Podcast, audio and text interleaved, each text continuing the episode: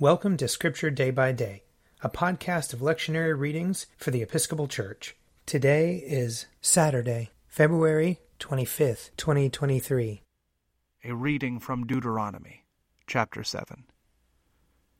If you say to yourself, These nations are more numerous than I, how can I dispossess them? Do not be afraid of them.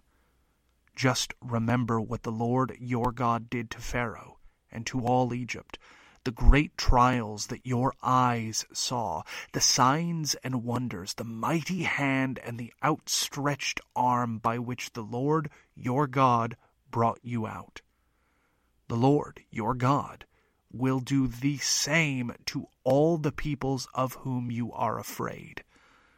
Moreover, the Lord your God will send the pestilence against them until even the survivors and the fugitives are destroyed. Have no dread of them, for the Lord your God who is present with you is a great and awesome God. The Lord your God will clear away these nations before you little by little. You will not be able to make a quick end of them, otherwise the wild animals would become too numerous for you. But the Lord your God will give them over to you and throw them into great panic until they are destroyed. He will hand their king over to you, and you shall blot out their name from under heaven. No one will be able to stand against you until you have destroyed them. The images of their gods you shall burn with fire. Do not covet the silver or the gold that is on them, and take it for yourselves, because you could be ensnared by it, for it is abhorrent to the Lord your God. Do not bring an abhorrent thing into your house, or you will be set apart for destruction like it. You must utterly detest and abhor it, for it is set apart for destruction. Here ends the reading.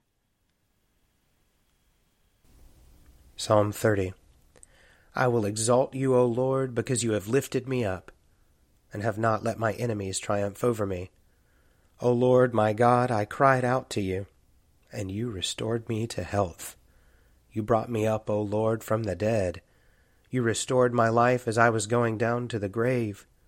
Sing to the Lord, you servants of his. Give thanks for the remembrance of his holiness. For his wrath endures but the twinkling of an eye his favor for a lifetime. Weeping may spend the night, but joy comes in the morning. While I felt secure, I said, I shall never be disturbed.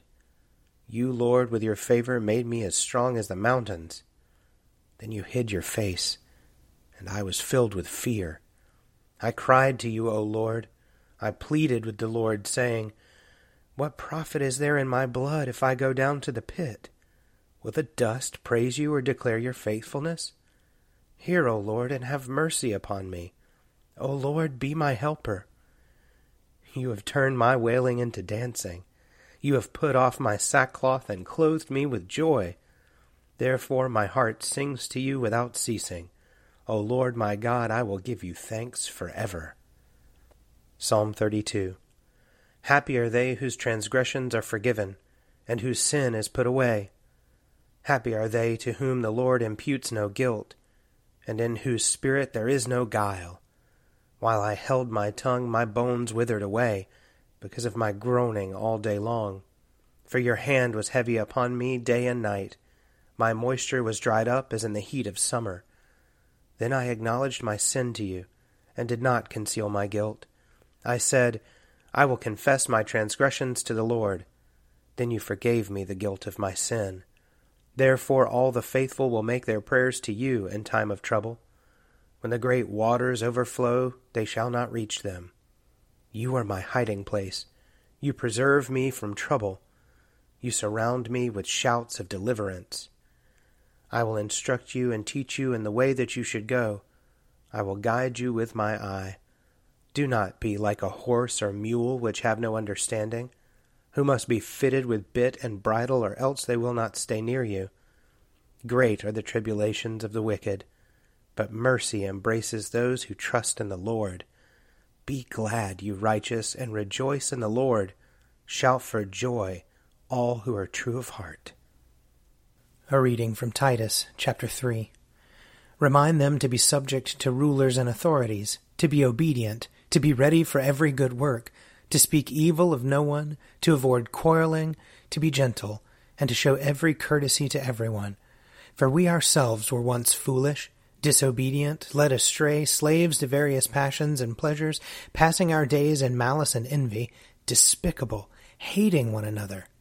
But when the goodness and loving kindness of God our Savior appeared, he saved us, not because of any works of righteousness that we had done, but according to his mercy, through the water of rebirth and renewal by the Holy Spirit.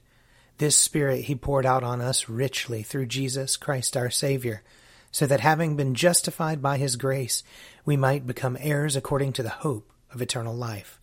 The saying is sure. I desire that you insist on these things, so that those who have come to believe in God may be careful to devote themselves to good works. These things are excellent and profitable to everyone.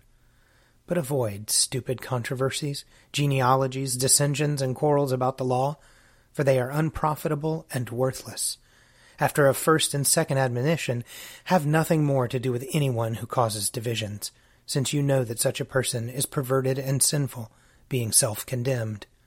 When I sent Artemas to you, or Tychicus, do your best to come to me at Nicopolis, for I have decided to spend the winter there. Make every effort to send Zenas the lawyer and Apollos on their way, and see that they lack nothing. And let people learn to devote themselves to good works in order to meet the urgent needs so that they may not be unproductive. All who are with me send greetings to you. Greet those who love us in faith. Grace be with all of you. Here ends the reading. A reading from John chapter 1. The next day Jesus decided to go to Galilee. He found Philip and said to him, Follow me. Now Philip was from Bethsaida, the city of Andrew and Peter. Philip found Nathanael and said to him, we have found him about whom Moses and the law and also the prophets wrote, Jesus, son of Joseph from Nazareth. Nathanael said to him, Can anything good come out of Nazareth? Philip said to him, Come and see. When Jesus saw Nathanael coming toward him, he said of him, Here is truly an Israelite in whom there is no deceit. Nathanael asked him, Where did you get to know me? Jesus answered, I saw you under the fig tree before Philip called you. Nathanael replied, Rabbi, you are the Son of God. You are the King of Israel. Jesus answered, Do you believe because I told you that I saw you under the fig tree? You will see greater things than these. And he said to him, Very truly I tell you, you will see heaven opened and the angels of God ascending and descending upon the Son of Man. Here ends the reading. If you would like to read a meditation based on these readings, check out Forward Day by Day available as a print subscription, online, or podcast. I'm Father Wiley Ammons, and this podcast is brought to you by Forward Movement. Learn more about our work to inspire disciples and empower evangelists at www.forwardmovement.org.